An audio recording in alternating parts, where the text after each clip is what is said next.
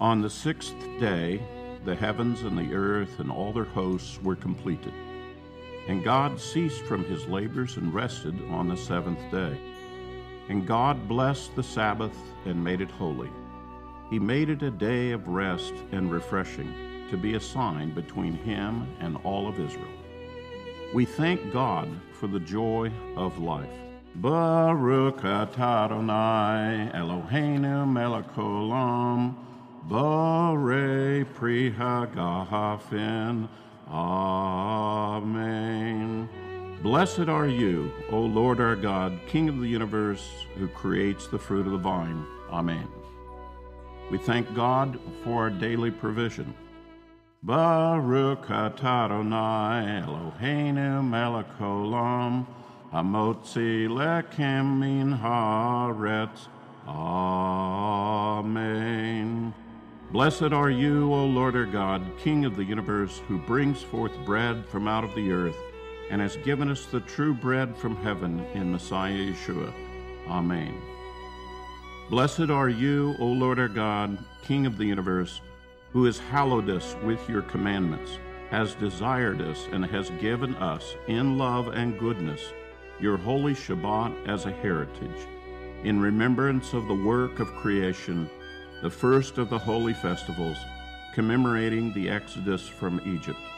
For you have chosen us and sanctified us from among all the nations with love and goodness, and have given us your holy Shabbat as a heritage. Blessed are you, O Lord, who hallows the Shabbat. Amen. The blessings over wives, mothers, and widows.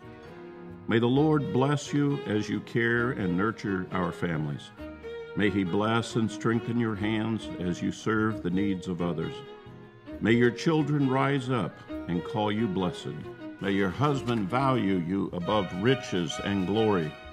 May the Lord clothe you with dignity and adorn you with loving kindness. The blessings over our children. May the Lord bless and keep you. May he look upon you with a smile May he watch over you and protect you from harm.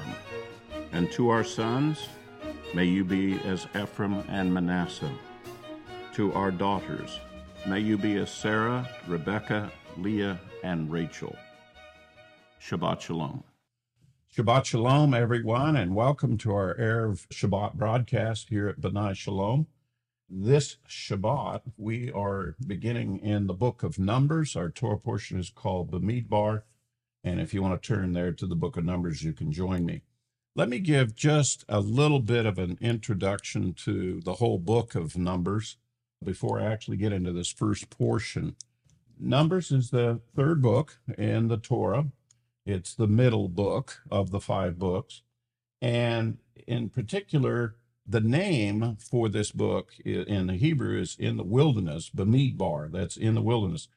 But in the English, we call it the book of Numbers because one of the things this book is going to do is going to take a census of the children of Israel after they came out of Egypt.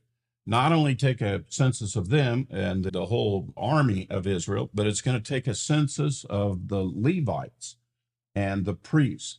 And then at the end of the experience of having gone through the wilderness before they cross over into the land, there's another census that's going to be taken. And the reason why that is, is because in this event in the wilderness, if you'll recall, the children of Israel are going to balk at the idea of going in and taking the land. They're going to send spies in and they're going to check out the land and they're they're going to become afraid and they're not going to trust the Lord. And so the Lord will say at that point, 10 times this people have tested me and that generation that doesn't want to obey me they're going to die in the wilderness because out of their own mouth they had said it would be better for us to die in the wilderness you know than go into this promised land. He said okay you got it. And so they're going to be dying in the wilderness. And so the book really kind of covers 40 years of the wilderness experience. The book also contains a series of other laws that add to the rest of the torah things that came forward from the Lord to Moses from Mount Sinai, in addition to the Ten Commandments, and it formulates a lot of the instructions of the Torah. One of the most direct ones that we're going to find, and that's going to be about the time we get to Numbers chapter 15.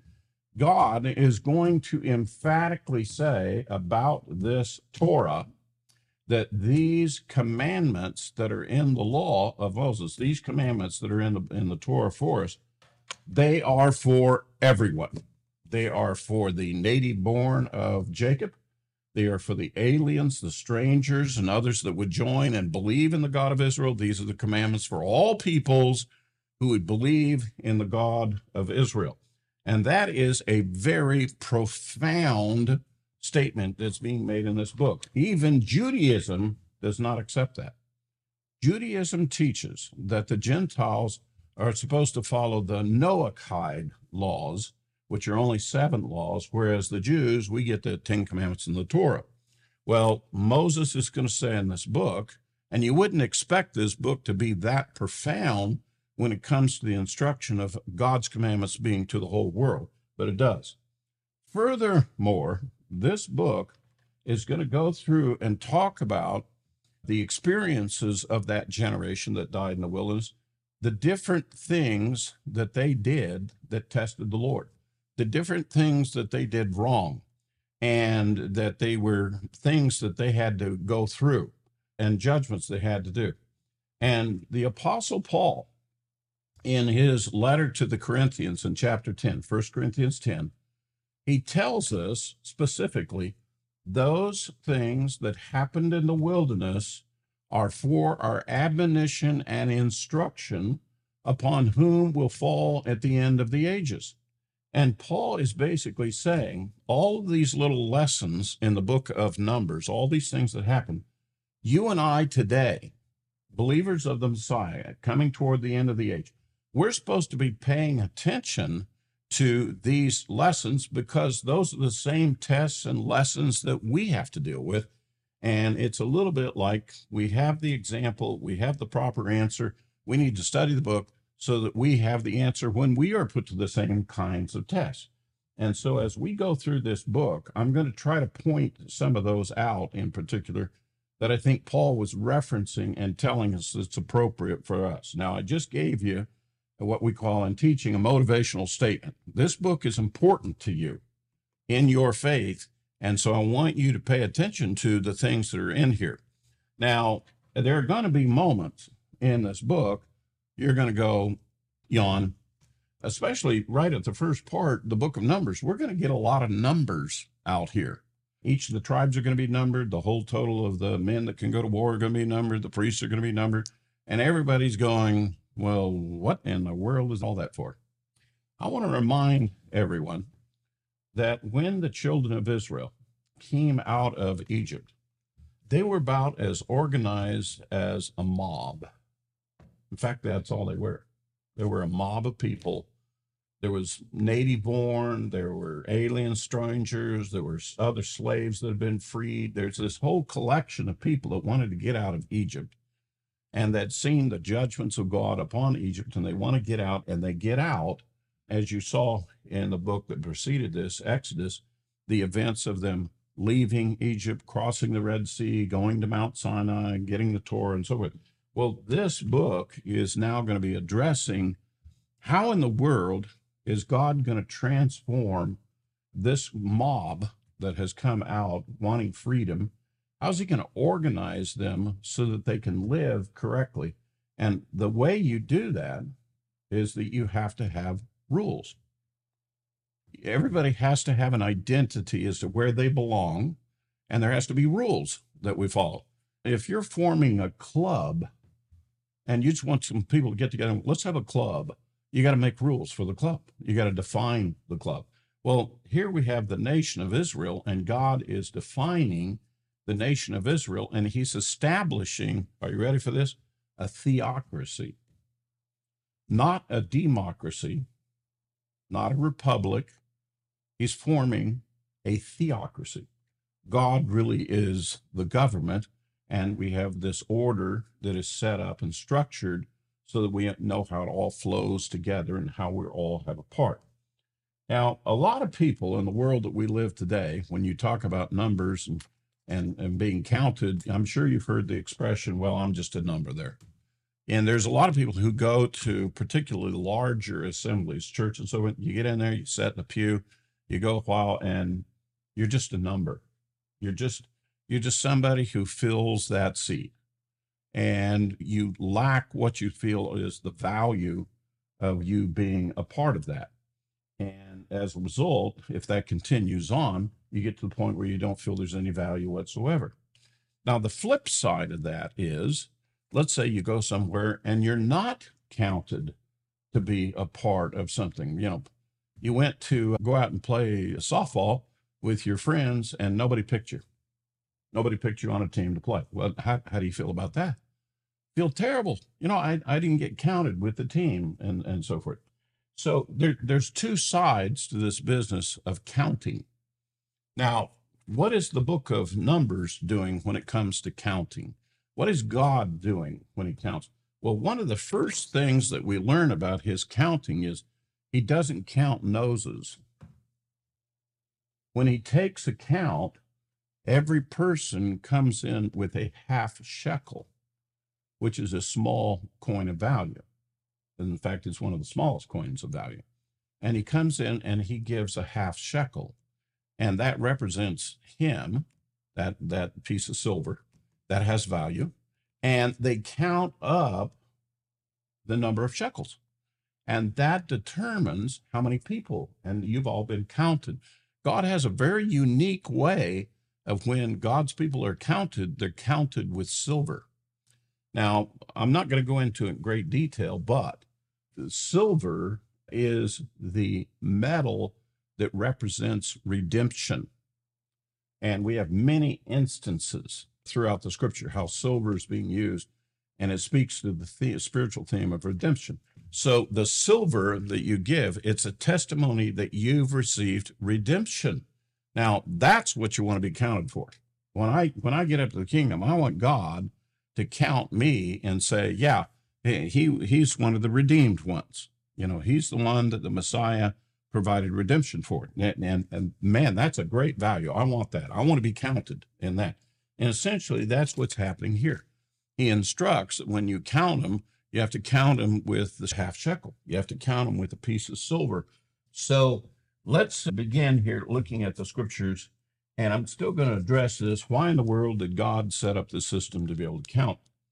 Let's begin with the first words. Then the Lord spoke to Moses in the wilderness of Sinai in the tent of meeting on the first of the second month in the second year after they had come out of the land of Egypt, saying, let's set the date correctly here. It's the second year, and it is the first, the first of the second month. Now, what happened on the first month of the second year? they had set up the tabernacle and they had ordained the priesthood. They had got the tabernacle up and running, and they had Aaron and his sons operating as priests. Now, on the very next month, after that's set up, he now instructs Moses now I want you to count the people. I want the people to be now organized with leadership and be organized in tribes. My background here we have a banner that represents the tribe of Judah, banner over here that represents the tribe of Joseph. These particular banners are structured against the counting of the 144,000. But in the days of Moses, the tribe that really is here was Ephraim. Ephraim and Manasseh were the two sons of Joseph, and in that count of the 144,000, the banner of Joseph represents Ephraim. So it's really Judah and Ephraim. It really represents the southern kingdom, the northern kingdom in the history of Israel. And we're looking for the day in God's final redemption of Israel that these two tribes are going to come together, become one in the hand of the Lord, as the prophet Ezekiel spoke of.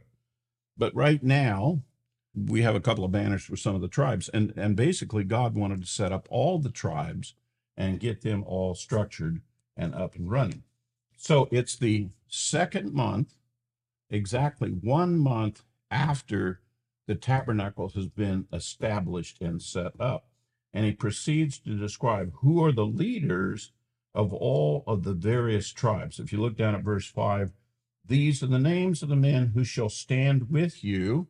These 12 men will stand with Moses. They're elders, they're leaders of the various tribes. And you go down that list and you see, for example, first one listed is Reuben, then Simeon and Judah and Issachar and Zebulun, and the sons of Joseph. You know, he talks about a Benjamin, Dan, Asher, Gad, and Naphtali, and each of the names that are given for them. I want you to look just for a moment, look at the tribe of Judah, verse 6. It says, Nachshon, the son of Amminadab. Nachshon is the Hebrew son at the crossing of the Red Sea, who was the first to act at the crossing of the Red Sea. In fact, you know, the scripture tells us that Israel crossed on dry land. But we say, when we're talking about that, we say, but Nachshon had wet feet. Because when Moses said to go forward, Nachshon thought that they were going to walk on the water. He, was even before the Lord opened the waters up, he thought they were going to walk on water.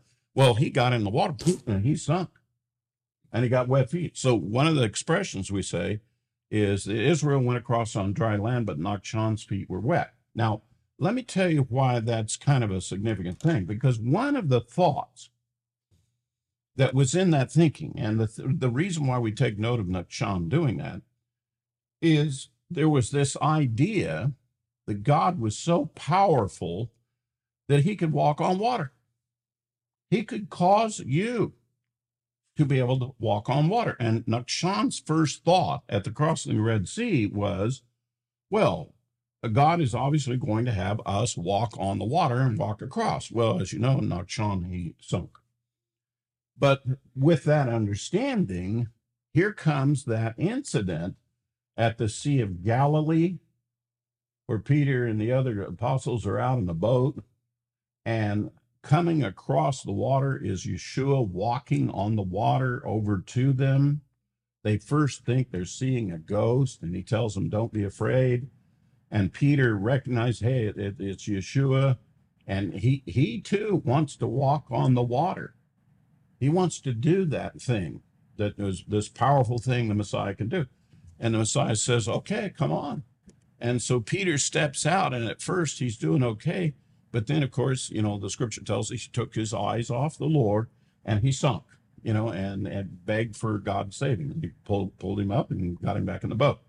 That whole story that we have in the Gospels about Peter trying to walk on the water, about Yeshua walking on the water, it's born out of this belief at the crossing of the Red Sea that God is so powerful, he could cause you to be able to walk on water. And Nachshon was that trusting of the Lord. Now, as it turns out, know, God had a slightly different plan about how to get the, the children of Israel. He decided to just blow the waters back, make a, a path through the, the sea on dry land so that the children of Israel could go. And it's because of the, I think because of the sheer numbers. We're talking about about 3 million people had to cross.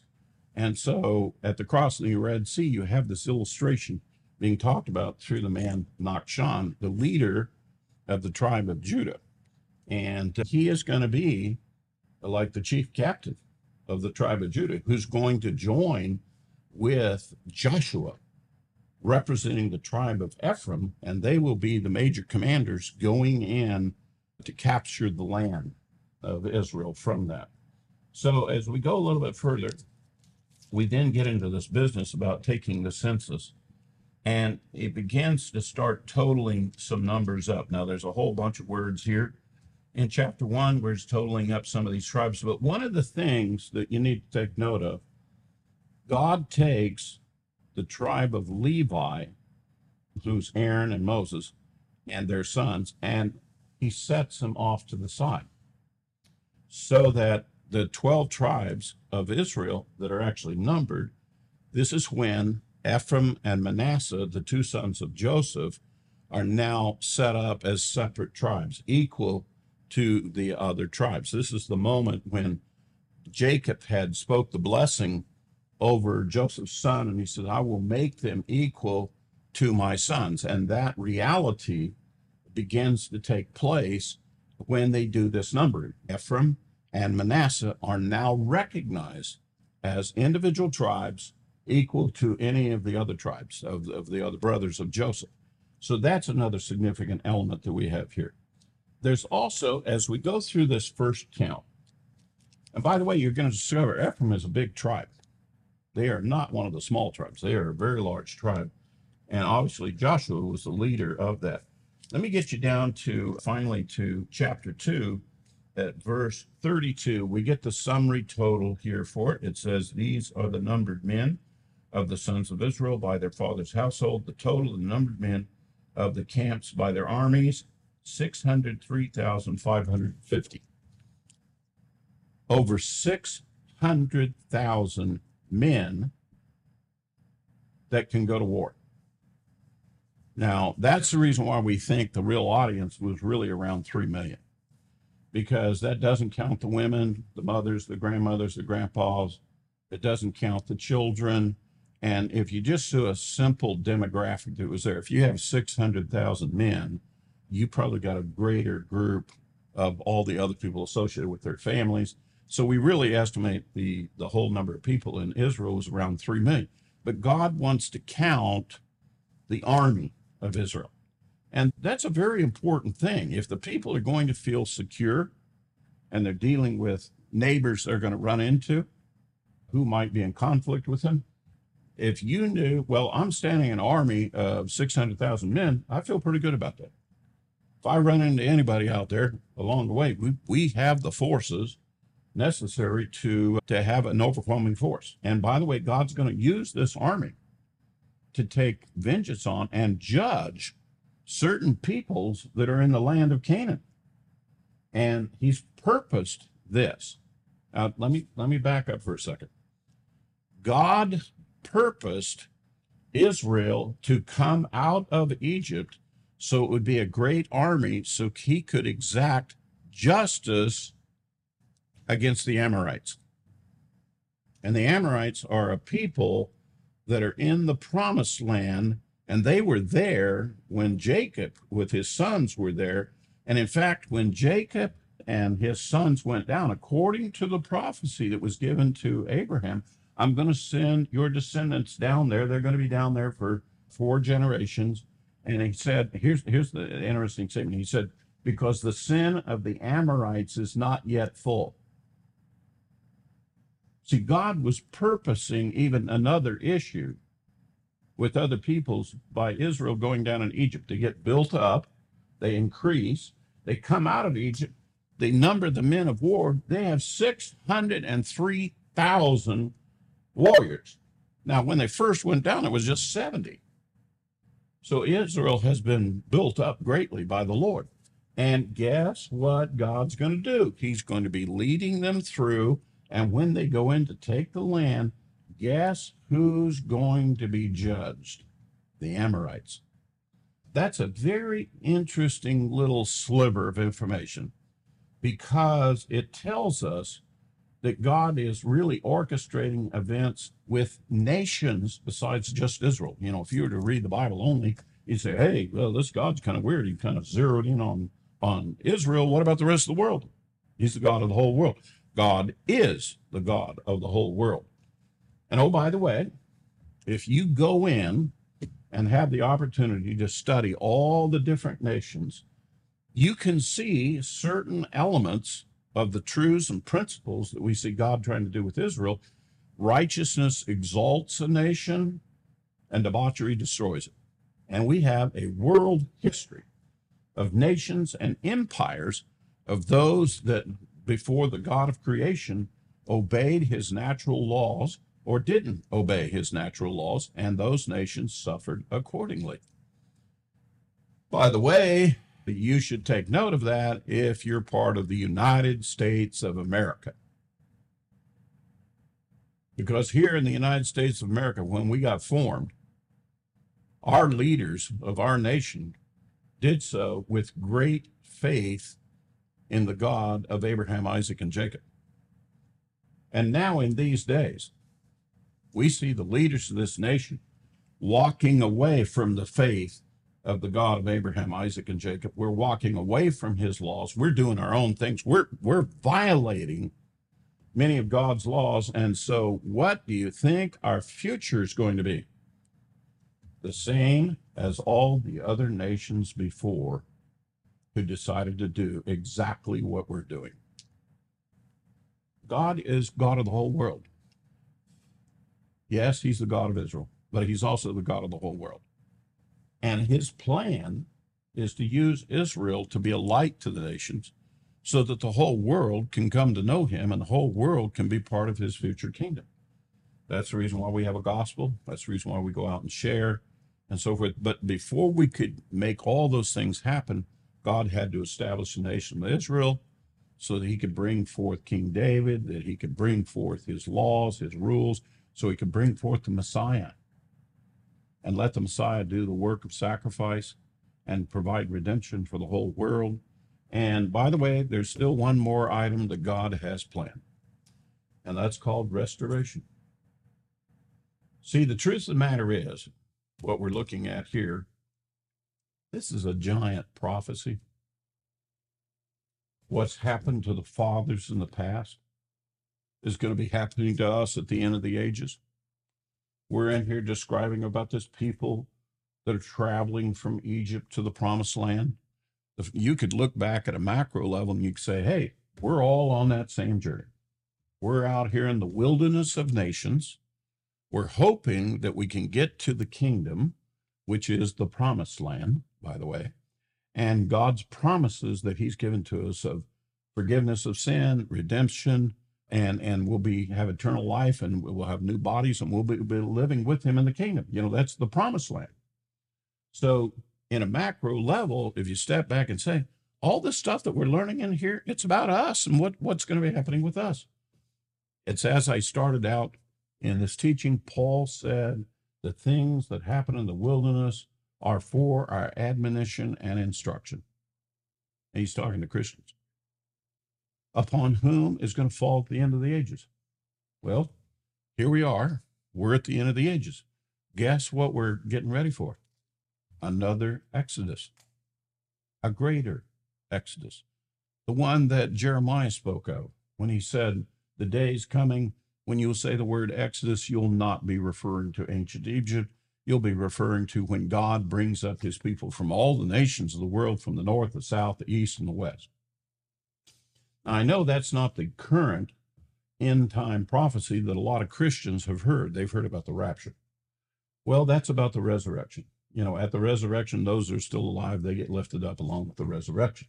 But they've twisted that thing around. They think that's the next great plan. No, the next great plan is there's going to be a future Passover in which we get up and we leave.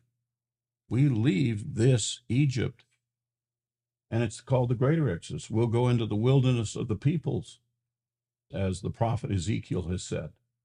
We will be on this great journey. And by the way, it lasts 42 months.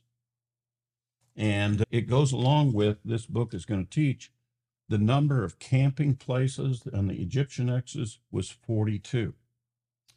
The number of places that we will be a part of is 42 months.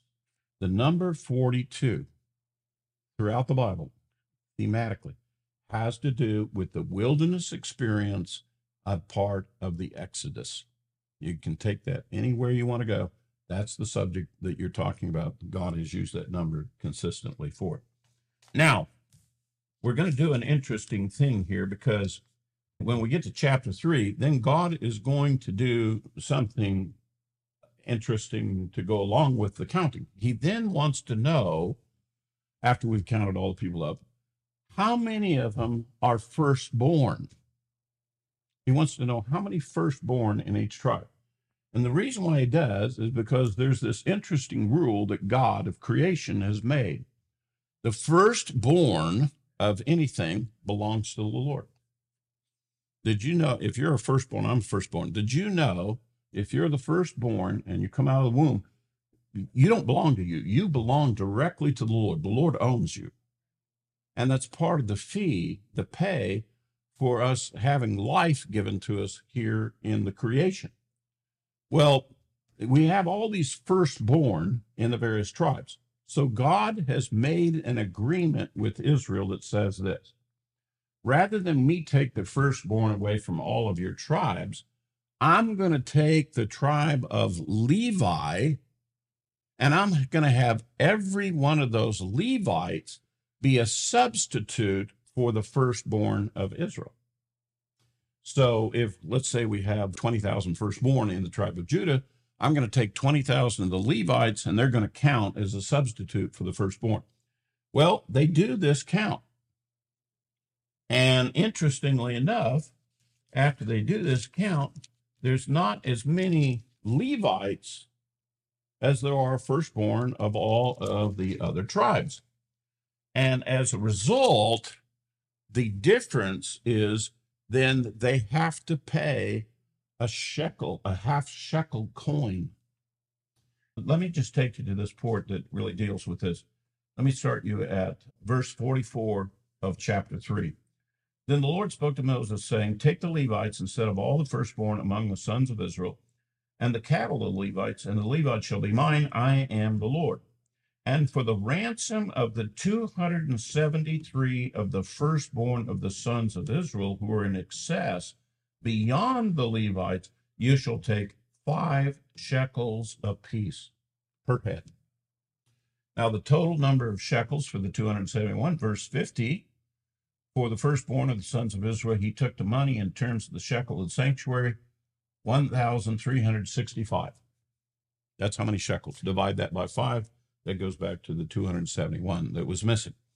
We just got something rather interesting showed to us. Apparently, five shekels represents the coins of redemption.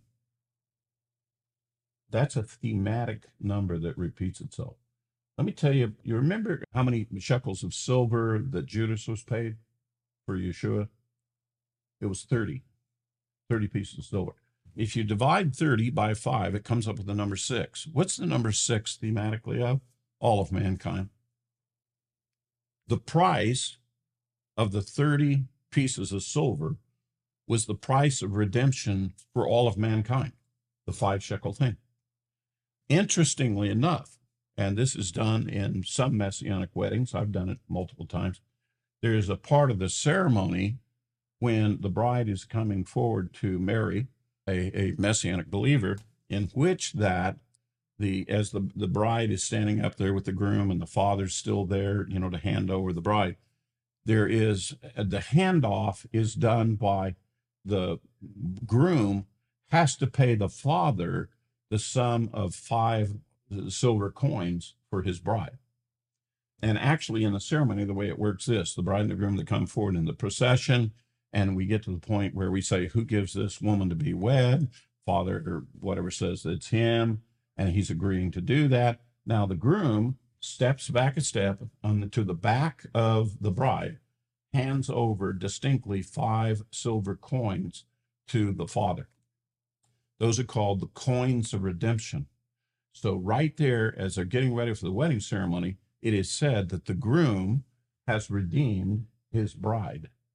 And by the way, that is the picture of what Yeshua has done for us. He has redeemed. Well, we see the coins of redemption here being played out when we have Levite paying for the firstborn of all of Israel.